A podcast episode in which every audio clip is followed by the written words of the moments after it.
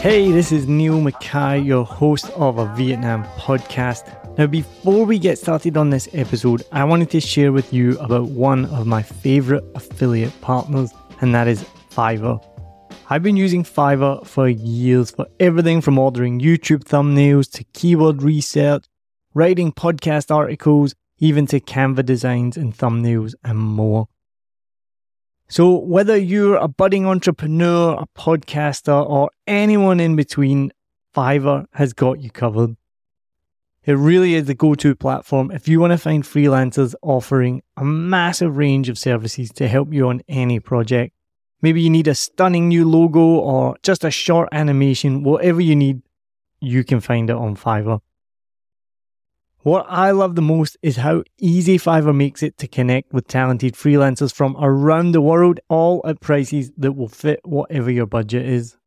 Plus, with Fiverr's secure payment system, you can trust that your transactions are safe and secure. No dodgy people you meet on Facebook groups that disappear with your money and never give you what you want. What, that's only happened to me? As an affiliate partner, I will get a small commission if you use the link and at no extra cost to you. As an affiliate partner, I will get a small commission if you click my link and you buy something, all at no extra cost to you. And best of all, you will be directly supporting the making of this podcast that you're listening to for free, but it is not free to make. So why wait? Head over to somewhere that you've probably never been before. It's called the show notes. So whatever app you're listening in, if it's Spotify or Apple Podcasts or anything at all, head to the show notes, click on my special link, and then you can browse thousands of gigs ready to help you with your next project. And now, let's dive into today's episode. Let's go. hột Thank you for listening to a Vietnam podcast by 7 Million Bikes. My name's Neil Mackay and I'm your regular host. If you're a regular listener, you'll know that I'm taking a break from hosting season 9. I wanted to bring some fresh voices to you. So I have an unbelievable lineup of guest hosts coming to you throughout season 9, interviewing people connected to Vietnam and sharing their story. Want to give a massive thank you to all the members of the 7 Million Bikes community. This podcast wouldn't exist without your support. It means so much to me and it keeps me going and it keeps me producing episodes for you. So even though I'm taking a break from hosting, I'm still fully here making sure that we have quality episodes every week for you to listen to. If you are interested in joining the 7 Million Bikes community, the link is in the show notes. You can join for as little as $90,000 a month, which is a few bucks. You can stop at any time. You'll get episodes early. You'll get free tickets to comedy shows and quiz nights, and you'll get invites to special member only events like our birthday party that we just had, which was only for guests and 7 Million Bikes community members. So if that's something you're interested in, check it out. It really means so much to have your support. We can't produce this show without it. Also, a massive thank you to Garrett McLean, our audio engineer for season 9. Lewis Wright for creating the theme music to a Vietnam podcast, which still gets more compliments than the actual podcast itself. But I'm not bitter because it is amazing. So thank you so much to Lewis for creating that. It's an amazing piece of music. And also for all the support that Lewis gives technically and with equipment. He's another person that this podcast couldn't exist without. Thank you to everyone that supported in any way. And of course, a massive special thanks to my wife, Adrienne Lopez Mackay, the number one fan of a Vietnam podcast, and who without none of this would be possible. So, massive thank you to her and everyone else involved to make this happen. So, again, thank you so much to all of our guest hosts this season. Thank you so much to our guests, and thank you to you for listening. Enjoy season nine of a Vietnam podcast.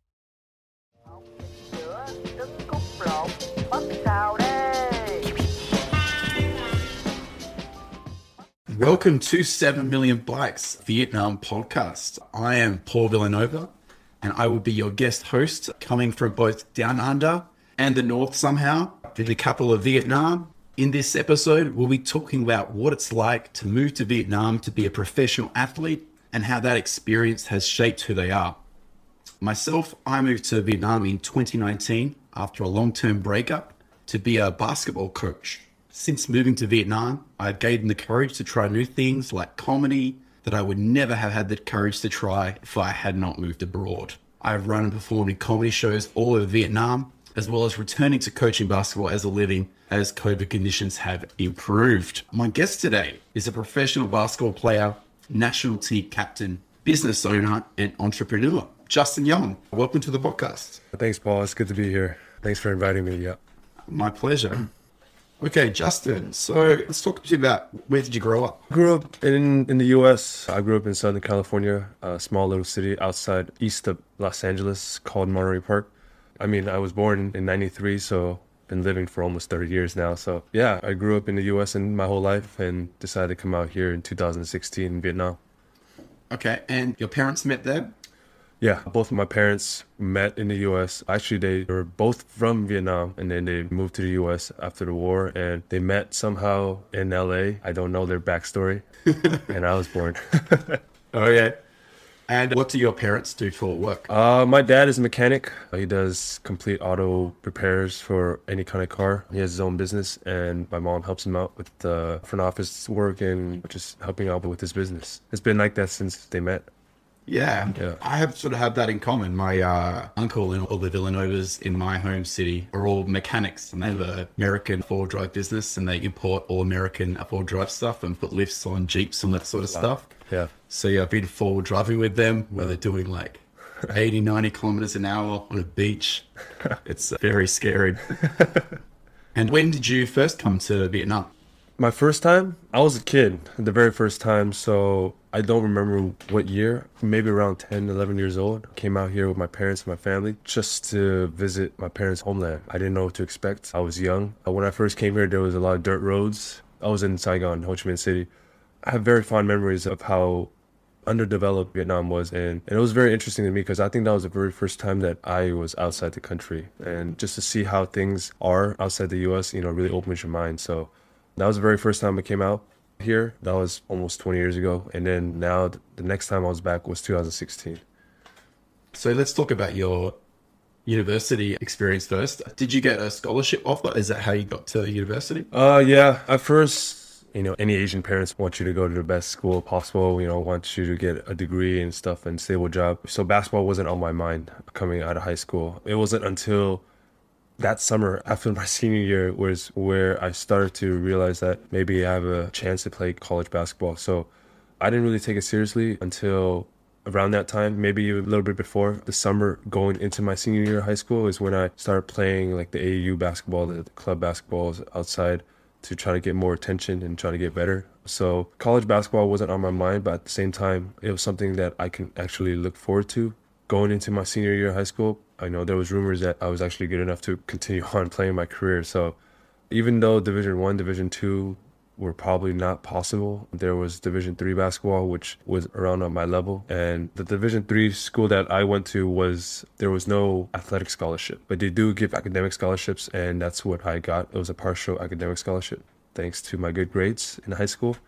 So that was what I got when I went to college and played. Okay, and uh, your first year in college playing, let's talk purely about uh, how was that experience for you? you know, my first thought was, you know, I, I get to continue playing basketball, which not a lot of kids can say they can, do after high school. So I was really grateful, but at the same time, you know, as a freshman coming into a new program, I had to work, you know, again, all that, all that work, I had to continue to work harder to earn the respect of my teammates, the coaching staff, and everybody again. So it was a new experience for me, for sure. But, you know, basketball is the same wherever you go. So that's something that I took with me through my high school days and continue to just work on my game. You know, and my first year was, you know, kind of rough, up and down, new coaching staff, new coaching style, new teammates, not knowing if I would fit into the team, not knowing if I would fit into just school in general. So basketball was the main thing that kept me motivated, kept me going throughout the school years. But it was great. It was college first year, freshman year, first time out of your parents' home. It was fun. All in all, yeah.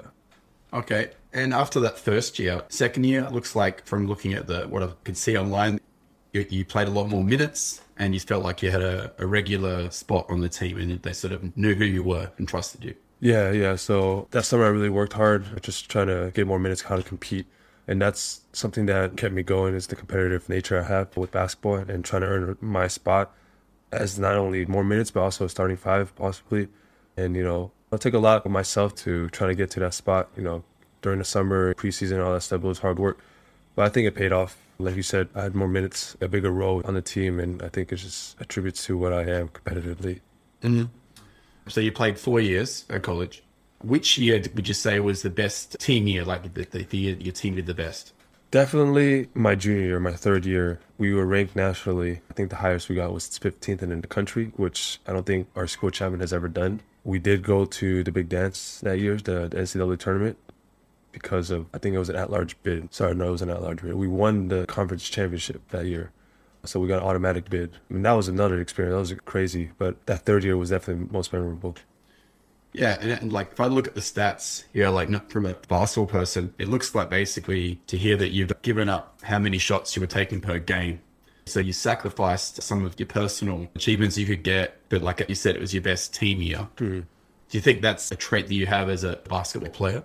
Definitely. For me personally, I don't look at stats as like something that I need to be a good player. You look at guys like Draymond Green in the NBA, and I think that's a big comparison of what I am as a player. I get players involved. I play defense. I, I do all the little things to try to help a team win. And I think I've learned that since college. That's when I became that kind of glue guy, I guess, the defensive role mm-hmm. player that people look up to you know. And you know, offensively, you know, I may struggle at times, but that's something that's going to be constant is defense, and that's what I strive for to be perfect. At is that defensive player for the team that they can rely on someone to stop their best player. Yeah, absolutely. I think every coach would say that they want that player. They want that player on their team. Like, not everyone can be Kobe, taking all the shots, making all the points. Like, mm-hmm. you need everyone. And it's a real teamwork thing, right? Yeah. Mm-hmm. In your fourth year, like, obviously you progressed and you started every game that season. What were your last sort of memories of that year? I'd say that my third year was the best year that we had as a team, but the fourth year, I believe that we were the closest since we've been with each other for four years now and we're seniors, the leaders on the team.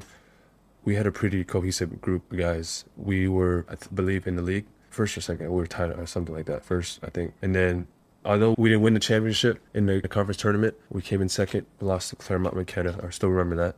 So we were hoping for an at-large bid at the worst, but that season didn't go the way we hoped that it went. So it was really disappointing for us as seniors. But that was definitely the most cohesive group of guys that we've had as a team. And it showed on the court, you know.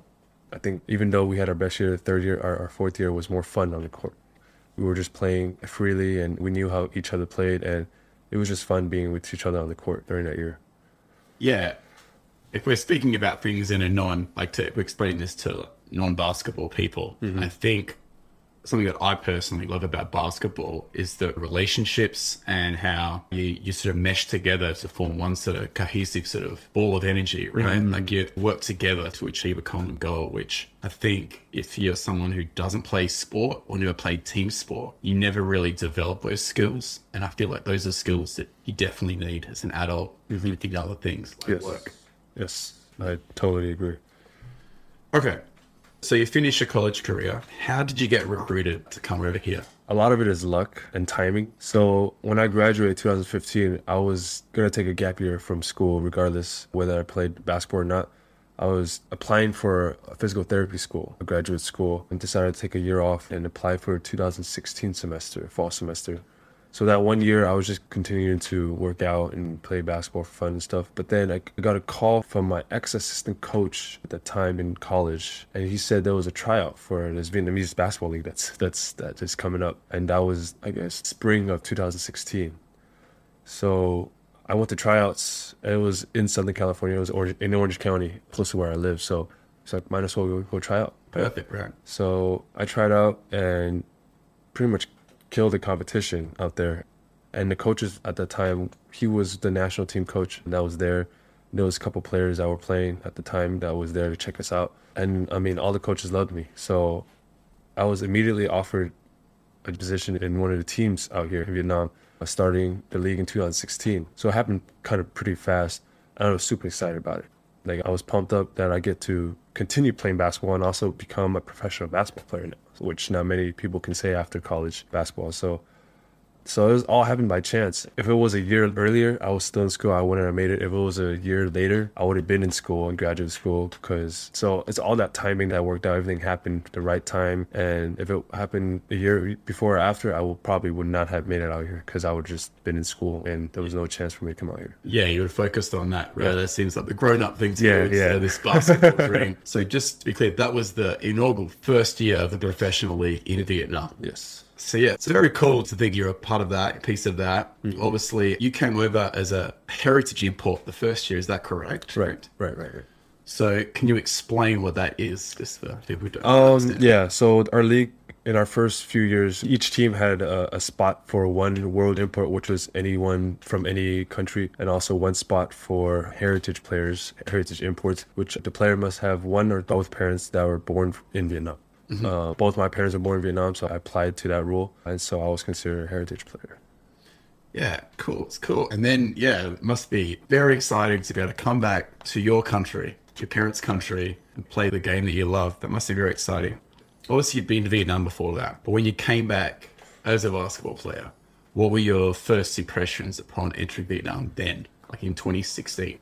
At first, I mean, I, I, I knew what Vietnam was like already, so there was like no culture shock for me. I understand the street food, I understand the people driving motorbikes, I understand all the personality that people had. What I was shocked about was I didn't know basketball was a thing out here in Vietnam. So when I was out here as a professional basketball player, no one who knew what that is, and I didn't realize that basketball there was there wasn't even a sport of basketball in Vietnam. There was like basketball Right, courts and right. stuff. So I was I was shocked in that aspect where I would go to practice and there would be basketball courts. People there was actually kids, some kids that were playing basketball. Obviously not as much as today, but uh, there were kids, you know, holding basketball, uh, knowing how to play basketball. There's grown ups that play pickup games once in a while. And so I was kind of surprised at that point, where you know it could be a really big thing. Basketball, you know, there's a there's a pretty young population out here in Vietnam that still likes to be active and stuff and find some sport to play. So Yeah, totally. I think basketball has a benefit for growth in the fact that it's a cool sport, right? yes, Like all the famous players are very visible. Mm-hmm. Like we, you think of the NBA, even if you're not into basketball at all, you would have heard of Steph Curry, you've mm-hmm. heard of Kevin Durant, you've heard of LeBron James, mm-hmm. Kobe Bryant, all these guys. It's so player centric, and you see their faces are everywhere, mm. and it's very cool, right? Everyone wants to be a basketballer or a rapper, right? That's, that's, the, that's the gem, right? Yeah. I had a similar thing when I was t- telling my friends about the offer for me to come here mm-hmm. to coach. My friends are like, they play basketball in Vietnam. Like, didn't they just have a war there? I'm like, that was 30 years ago. Come on now. And then, yeah, they said, oh, are you just going to be like training on like grass concrete courts or whatever, out on dirt courts? And I'm like, no, I don't think so. Yeah, the first basketball courts that I saw in Vietnam were at UNIS, mm-hmm. which you would know are probably some of the nicer ones you're Yeah. going to get in Hanoi. Yeah, yeah. Yeah. which is pretty good, pretty good. Still miss the nice wooden courts that were back home, but I'm sure you get the same back in Cali. yeah. So your first year, you come over and you were based in Saigon for that first year. Yeah, I was Ho Chi Minh City Wings. I asked them to put me in a big city, so preferably Saigon. So I mean, there's two teams in Saigon, Saigon Heat and Ho Chi Minh City Wings, and Saigon Heat already had a heritage guy, so they put me in Ho Chi Minh City Wings, which I mean, it was it was a great time. First time living outside the country mm-hmm. and living in a big city like Ho Chi Minh City, it was great. So, so how did that first season go? Like personally, like as being a professional uh, and that sort of stuff. I was like excited, super excited for everything that happened. Like every new experience, I just took that into my heart, and until now, I still remember it. So, I mean, the fans, it was, it was funny. The very first game that we had, the fans had no idea what was going on. Pretty much had to teach the fans how to behave in the game. So, fans would be clapping for both teams anytime they scored a basket. So, there was really no home court advantage. But it was fun. Like, it was a new experience for me watching this new sport coming into Vietnam and people not knowing about the sport and having to learn how to watch it and understand it and me being one of the pioneers of the league is definitely another thing that I don't take it for granted for sure. But that first year, it went by so fast. I mean, every game that we had, every practice that we had, it was very memorable. I mean, our team was really good. It was pretty much stacked. We lost in the finals, uh, unfortunately, but I, I- think that was a very great learning experience for me. I was super excited to come back for the second season, and I just took that going to the next season and with that all that excitement again. And obviously, your experience is a bit different from other people's foreigners' Vietnam experience. If you were going to tell someone to move to Vietnam What would you tell them about Vietnam? How would you persuade them? Um, just have an open mind. I think a lot of people outside the country that have never been here have a pretty closed mind about the country of Vietnam.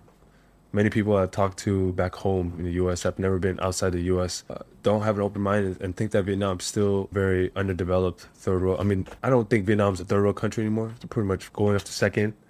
Yeah, so they still think it's an underdeveloped third world country. There's still dirt roads, violence on the streets and stuff like that. And so I just tell them have an open mind. Come visit for a week, and I guarantee you it's going to change your mind. Every foreigner that I've talked to that has lived here or passed by here has says Vietnam's one of my favorite countries, and I would definitely move back here to work. So just definitely have an open mind and be open to the cultures that exist outside your own home country. Yeah, yeah. I'm sure like lots of Americans would say, I definitely know this. I grew up in a small country town, hmm. not near a big city. It was like 12,000 people in my town. And so I did all my schooling there and then I graduated high school and moved to the city. I have friends who stayed in the town and got married within two or three years. Hmm. And now they have kids who are like 15, 16. wow. And they've never lived anywhere else. They've only ever lived in that town. Definitely go explore. yeah, yeah. I think I think travel opens your eyes and you feel you just get to develop more as a person. I think sure, you, sure. you learn more stuff. Like not everything's one In way. school, yeah. Not everything is learned in school, I say. So, you know, when I have kids or even to other kids as a role model or someone that people ask questions, just explore different cultures. It could be a different city. Just go to a different city, go meet different people. I think it would open your mind a lot more and, and definitely change you as a person. Absolutely. I think there are definite pockets of stuff living abroad where you could spend all your time hanging with people from your own country. For me as an Australian in Indonesia, Bali is just full of Australians. uh, and it's, it's like $60 US return flight from my home city to there. So like everyone just goes there and it's because it's so cheap, everyone goes there. It's probably the closest flight, right? Closest flight yeah. from Australia, right? Yeah. Closest regular flight, closest cheapest flight. Yeah. Um, but I remember going there and hating it because, like, one, there's just Australians everywhere, and then two, all the locals are just saying like, "Good day, mate," like, and all this sort of stuff, and I'm like, ah, I want to be a, I want to be a weird nobody that no one wants to talk to, or Yeah. just, oh, where are you from? I, I want that. I don't want, oh, good day, mate. Would you like some Vegemite? Like, no, I don't want that. I've had a friend back home ask me if the food in uh, Vietnam is the same as the food in Bali. Oh my god. And I'm like, no, no, man, there's uh, McDonald's is different. Yeah. so you, you finished the first year, and then in your second year, did you stay in Saigon or did you move up to? I moved to Hanoi my second year. I play for the Thang Long Warriors now, then and still now to this day. I decided not to go back to the Ho Chi Minh City Wings, mainly because there was a whole restructuring of the organization. General manager was not there. The whole team is going to be disbanded. And so I didn't want to go back into a, a team that was going to restart again, all new again. But, you know, irony of it is that I went to a team that's completely brand new. At first, during the draft, my hope was I was going to go to the Hanoi Buffaloes because that same year, 2017, I played for them in the Thai League. There was a Thailand Super League that Hanoi Buffaloes has competed in in 2017. So I wanted to play for that coach again. But, you know, things didn't work out the way it's supposed to go, just like Vietnam is. Uh, yeah. so during the draft, the new team, Thang Long Warriors, had the first pick. So they picked me up as their first pick, and the rest is history. I mean, I won that. I won a championship that first year, 2017. So couldn't ask for a better situation, I guess. Yeah, like new team with the championship. Well, that's great. That's Yeah. great. And obviously, you've played every year since. That's been the you know, only championship you've won, but you've been back to the finals how many other times? Third time in 2020. 2020 was the third time. Mm-hmm. This year is the seventh. Three out of five years. Last year I don't really count because of COVID. So. Yeah, yeah. So we'll talk about it briefly, but uh, during COVID, you were in a bubble, so paying like you and all the other professional basketballers and all the staff, and you were playing in like a bubble in a league. What was that like? Oh, I mean, we we watched abroad, you know, the NBA how they did their bubble in the Disney World during COVID, and so I think they want to try to copy something like that. Definitely wasn't anything like Disney World. Uh, stayed in a hotel twenty four, actually not twenty four seven. A couple hours we got to go out to practice at the gym and play the games. It was a beautiful city. But it was in Nha Trang. Unfortunately, we couldn't even go out to the beach, which was literally five minute walking. We can see the beach. So it was a tease every day. But at that time, me personally hated it. I'm sure a lot of players and coaches and everybody who was in there also hated it just because we were away from family during the toughest times probably anyone would have ever. But the only good thing that was happening there was basketball. I mean, it was due to basketball, we were still there with our teammates and people that we were close to. We got to hang out with them 24 7, pretty much anybody. Mm-hmm. Could be from a different team as well. But the whole organization was, I mean, at the time, I thought it was crazy. Like, we had sometimes practice 30 minutes, sometimes we don't have practice. The court was, indoor court in the hotel was messed up. Timing was crazy. There's COVID testing almost every day. It was a mess. But, you know, looking back at it, it was probably one of the best solutions that we had during tough times last year. Yeah, like you're talking about it being not the best, but obviously there are darker things happening other places of the world Yeah. with COVID and stuff. Yeah. So it's all relative, I guess. But You can only experience what you're in, right? You can't really empathize. One of the things that struck me is that you could be there for other people in that sort of situation because you were sort of stuck where you were, right? Mm. I had that sort of experience in terms of living abroad and then being at funerals for someone that I cared about that I know for a long time back home and then not being able to return one uh, for obvious reasons. Mm. And then two, I think the biggest thing about funerals and stuff when I talk about them is being there for, for other people, right? And it's the same thing. You're stuck in that situation. You can't be there for other people. You can't. Yes. Yeah. Have you ever done, it's a pretty off track. Have you ever done a Zoom funeral? No, I have not. I've not? That's something new I've never heard about either. Yeah, yeah. I've done one. It was it was very weird. Mm-hmm. I, I bet you you've never been asked that question before. Also, Yeah, definitely not have. yeah, yeah. I remember doing that and feeling very weird, and you feel disjointed. For Yeah, yeah, yeah. obvious reasons. Of course. And then yeah, it was over. But I felt more emotional watching this funeral than when I got told the news, Mm-hmm. just because you're apart from things and it's a bit more surreal. Yeah. Okay, back to back to basketball. Let's dead. So during this time, you started playing for the Vietnamese national team. Is Mm-hmm. that right? Yes. So I first joined the national team in 2019. Yeah, the Sea Games. It was Sea Games 30 in the Philippines. So yeah, 2019. Okay. And uh, what was your experience like playing for the national team for the first time? It was an honor. It was a great honor just to represent the flag. Crazy how when I was younger, I would never have imagined, first of all, playing professional basketball. Second, playing on a national team. I didn't think I was good enough to play on any national team. So you know, to to be considered on the national team and playing for the country where my parents came from was definitely a huge honor. Great experience. That was probably the, one of the best times I've had as a professional athlete. Was to play on the national team that year, 2019. And how did you guys go with that tournament? We got bronze medal in the Sea Games. We so first was Philippines, a second was Thailand at that time, and so we lost to Thailand in semis and beat Indonesia for bronze medal that year. First medal ever in Vietnam history, basketball, over 60 years, I think, something crazy like that. Uh, so that was very successful, I think, in my books as the national team of Vietnam.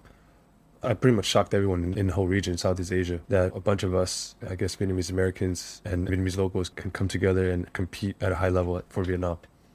Yeah, like let's talk about national teams for a second. I remember when I first got the job offer to come across here to coach, I was just, doing some Googling about the VBA mm-hmm. and about the Vietnam national team for basketball. I think when I looked at it at the time, you were ranked like 126 in the world. Yeah. for the men's rankings. But Australia was second.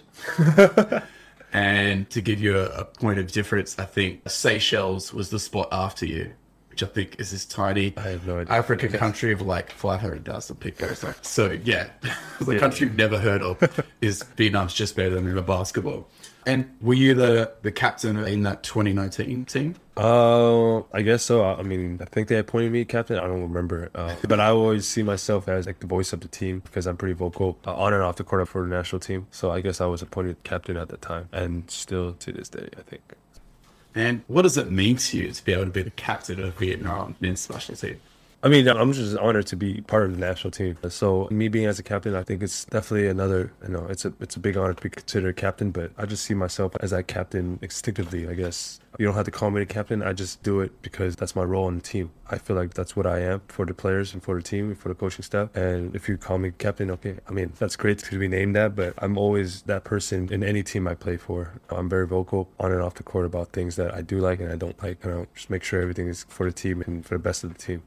Yeah, totally. I, like as someone who's watched you play, been around you, I would say you're very focused and professional. And if people don't bring the same attitude and ethic, you don't have really have time for them. Yes, that's what I've learned. You know, professional basketball or any professional sport is pretty new to Vietnam unless you're a football player. So trying to bring that professionalism and just that work ethic from where I've been in the U.S. to here, it's definitely something that I've been working on my seven years here, six years here. Yeah. It's definitely something that I need to try to instill in these guys. But at the end of the day, it's on them. Like I can tell them however much I want to do for them to help them in their careers, but it's up to them to learn or get better at their craft. Yeah, like I think some people have who view basketball as oh, people just just shoot and have have fun, and run around. Mm-hmm, mm-hmm. You know, oh, he's big, that's why he's good at basketball. The guys who make it to the, the top top levels, they're putting hours upon hours upon hours of work mm-hmm, that you don't see on the court. Like you don't see that on the court. You see that on the training. You see that before training, after training. Okay, so from your first year, when it was the inaugural year, to let's say your third year, and then to this year, can you think of any specific sort of examples of professionalism and how it was approached by by the teams in the squad? From the first to third year, I took it very seriously because I was still relatively new. The league is still relatively new.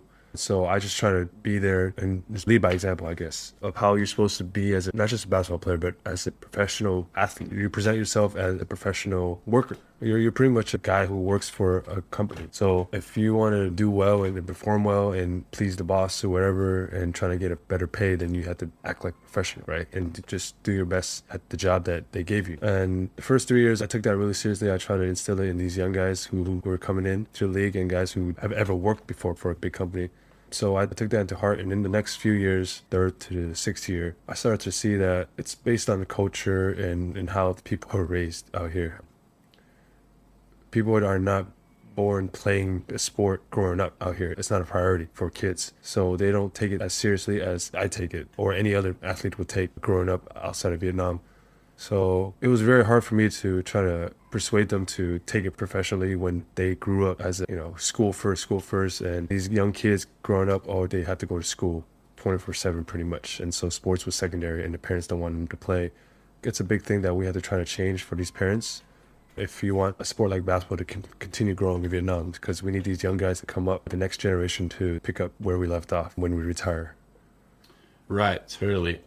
I find it a bit confronting as well and annoying, and then I walk a line with it at times where you're trying to encourage good habits and good culture, but then you're in the same way you want to respect the culture that's already here, and it's like you're not coming in to put it down Yeah, or yeah. insult it, right? Like I find that can be quite hard as, as a coach with some things. Uh, also, I think it's a bit weird in Vietnam that basically for a lot of kids, especially in the north, basketball is court hire and that sort of stuff is very expensive. Mm-hmm. And so generally, a lot of the kids who play ball, they're from, from wealthier areas and have to pay to play. Mm-hmm.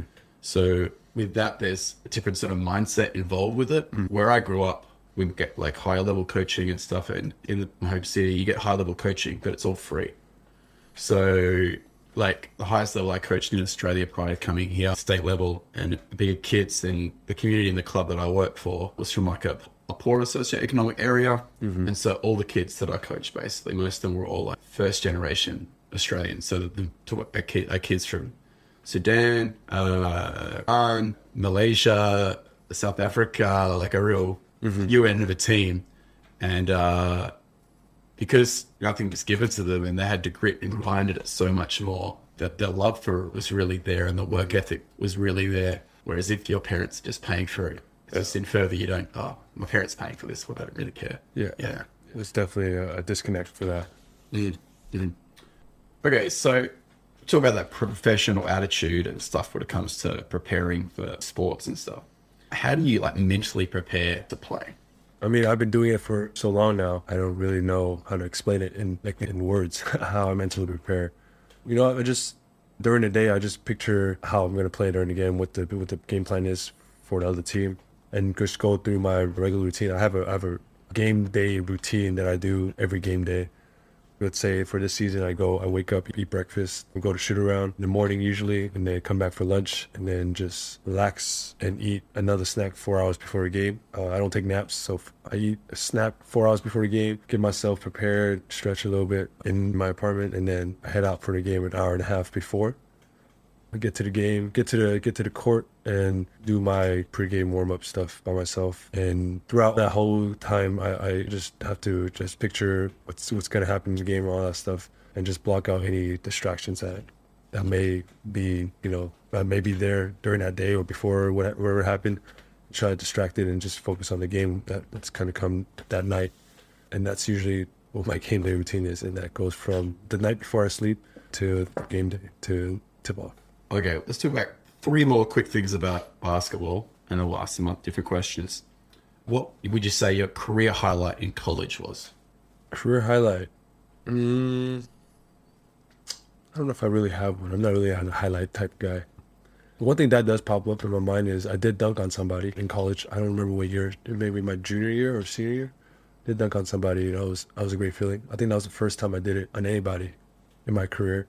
So I'd say that's my highlight of my college career. I think I already know the answer to this one. What about your career highlight playing here in Vietnam in the professional league here? In the professional league or just in general in basketball and Let's just say in Vietnam, we'll leave it open.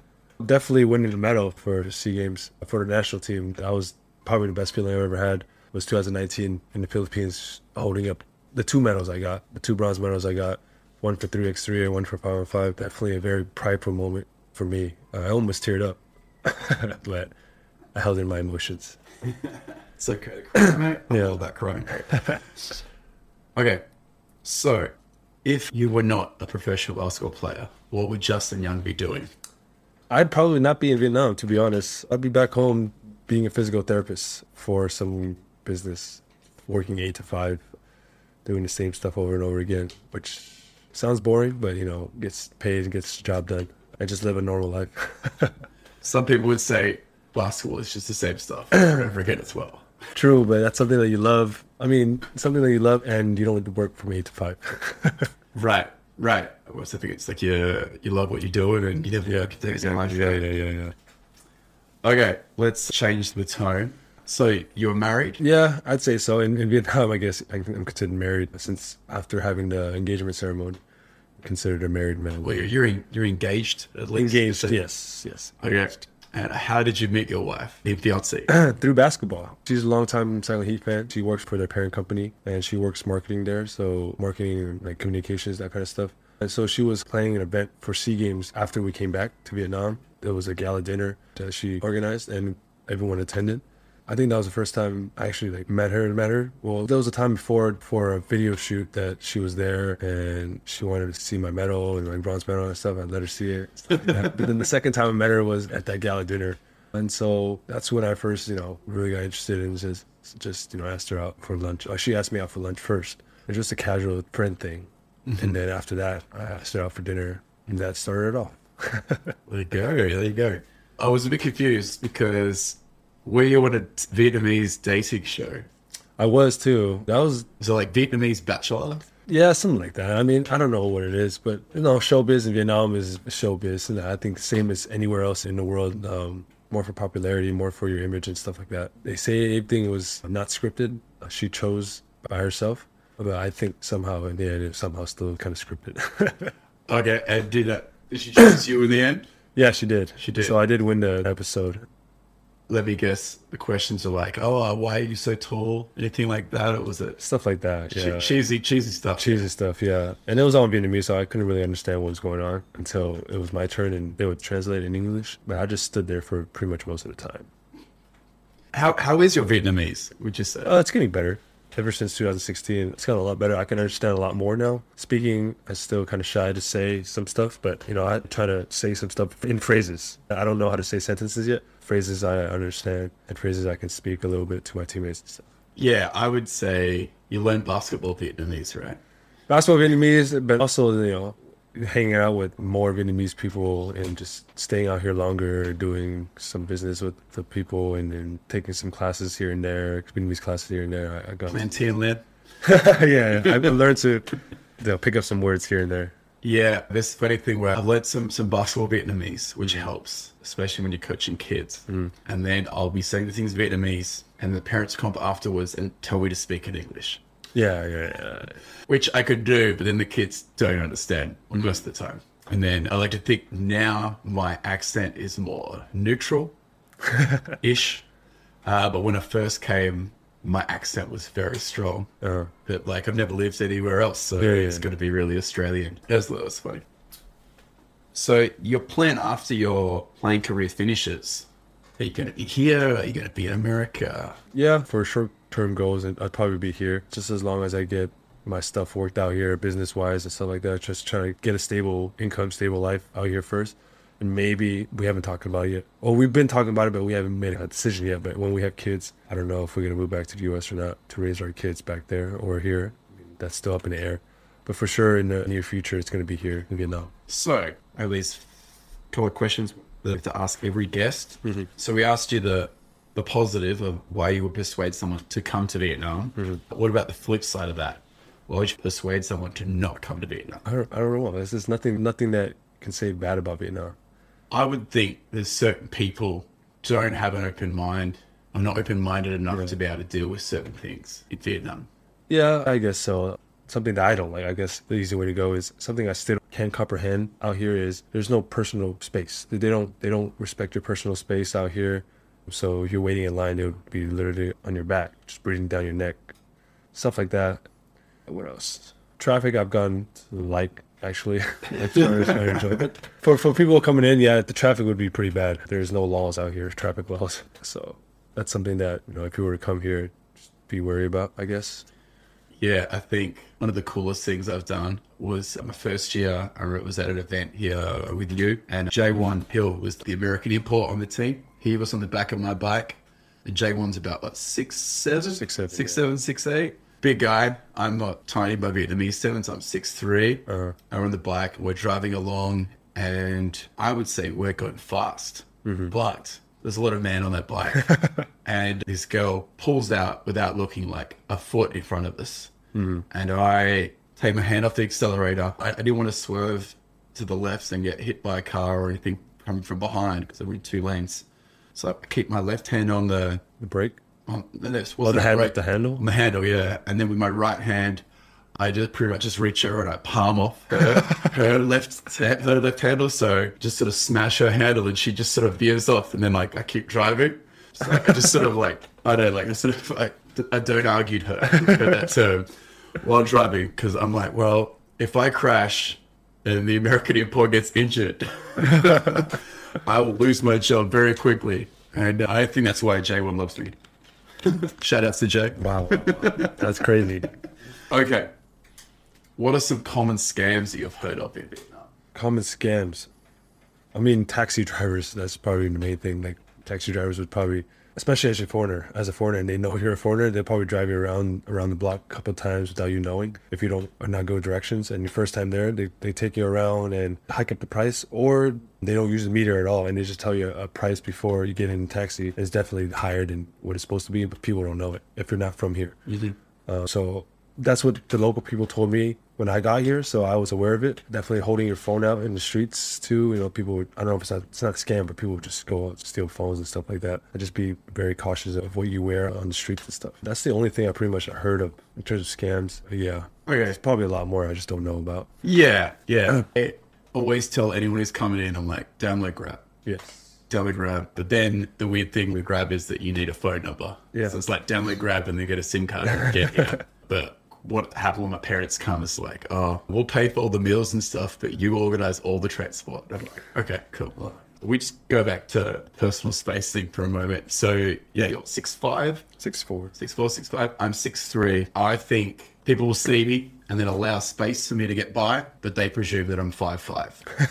and so that size difference between is rather different. Yeah. And yeah, as a, as a six foot three guy here, the only Vietnamese that I've met in Vietnam that are the same height or taller than me, all professional basketballers. Which yeah, I think would be the universal thing all around. Do people presume that you're Vietnamese when you see them? Vietnamese people when you meet them? No, they see me. First thing they ask me if, is if I'm Korean. Korean is the first thing, and next would be probably like Chinese or Japanese, but definitely not Vietnamese. But they do ask me in Vietnamese, so I understand what they say. And when I answer them back in Vietnamese, they're like, "Oh, wow, okay, so you're Vietnamese." And I say, "Yeah, I'm from America, American Vietnamese." So Viet Kieu. Viet Kieu. Yeah, Viet Kieu. Vietnamese born abroad. That's how it is. Ah, okay. Yes. I always get like, ah, asked where I'm from, and I'll say, try to say Vietnamese, but I always mess it up, or I'm saying wrong with my accent, or they just don't understand me. Mm-hmm. I'll say, uh, because Australia is uh, ok, ok, Yeah. ok, but I'll say it with the wrong tone. Mm-hmm. And if you say it slightly wrong, it goes to like like konok, which is like snail. Yeah. so, so I, get, I, get, I get lots of weird looks sometimes. Yeah, I'm not from snail. Okay. What's something that you heard about Vietnam that's not true? I mean, Vietnamese is a dirty country. Vietnamese is underdeveloped. That's what I hear a lot from my friends. And I mean, it's dirty in some places, but most of the places it's gotten a lot better. So that's definitely not true in terms of that. Yeah, I think you could sort of cherry pick that in any country, really. Yeah, yeah. Like I could show you streets in Australia that are horrible. All right. What question would you like to ask the next guest? Just your personal story and how you got here to Vietnam, pretty much. And how'd you make a life out here in Vietnam yourself? All right. This will be the last question. Yeah. Our last question. If Vietnam was a person, how would you describe them? It's a good question. I mean, I describe a person as cheap. Cheap, cheap and short, cheap and a very, very calming and relaxing lifestyle. So you'd be a very cheap but very cool person because everyone here is really, really friendly. Everyone smiles at you no matter who you are and, and where you come from. Just very friendly people, I guess. Yeah, I would, I would agree with that. Yeah, that's good. Okay, Justin Young, is there anything you would like to promote? Nothing really, just promote my own brand, I guess. Justin Young. If you guys want to follow my Instagram or my Facebook, Instagram at Justin Young 12, Facebook, just my name. Yeah, the, the, links to that, we'll, we'll put them in the show Yeah, notes, yeah, no yeah. problem. Yeah. You can go down and, watch Justin play basketball. Yeah, come on, watch me play. The season's gonna end in early September. Well, the playoffs end in early September, so we got a couple more months to watch me play. A few more games up here in Hanoi, and a few more games down in Saigon. If you're in Da Nang or Nha Trang, we have one game each in those cities. So yeah, come on and watch, come and support. All right, awesome. Thank you very much, Justin Young. Thank you, Paul, for, for inviting me and for being part of the show. It was a pleasure. No problems. Cheers.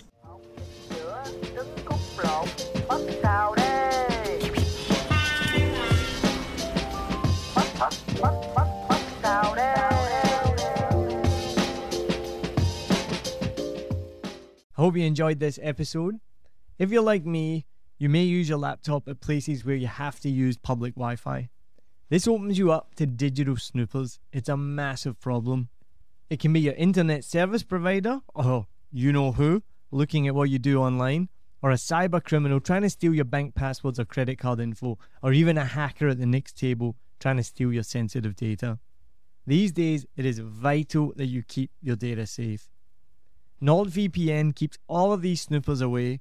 It makes your internet activity private, protects you from accessing dangerous websites that are phishing for your data, and lets you enjoy your favorite content securely even while away from home. And it's easy to use, even I could use it. I've actually been using NordVPN for years now here in Vietnam, and I'm excited to be an affiliate partner with them. I've used NordVPN to watch Netflix, BBC, Disney Plus with ease, and I also know that my information and data are safe from prying eyes, whoever they may be. Join now, and you'll get 68% off and three months free when you go to my link, nordvpn.com forward slash SMB. Just again, for those hard of hearing, nordvpn.com forward slash SMB. The link is also in the show notes. I know nobody checks them out, but go check that out and you can get the link from wherever you're listening to this podcast. As an affiliate partner, it also means that I will get a small commission when you sign up, but at no extra cost to you. So not only will you be getting a great deal through 7 Million Bikes, you get a great VPN and you'll be supporting 7 Million Bikes podcast. Stay safe online and enjoy the shows you love. Any questions, just let me know. You know how to get in touch with me. And thanks for listening to this show. Cheers.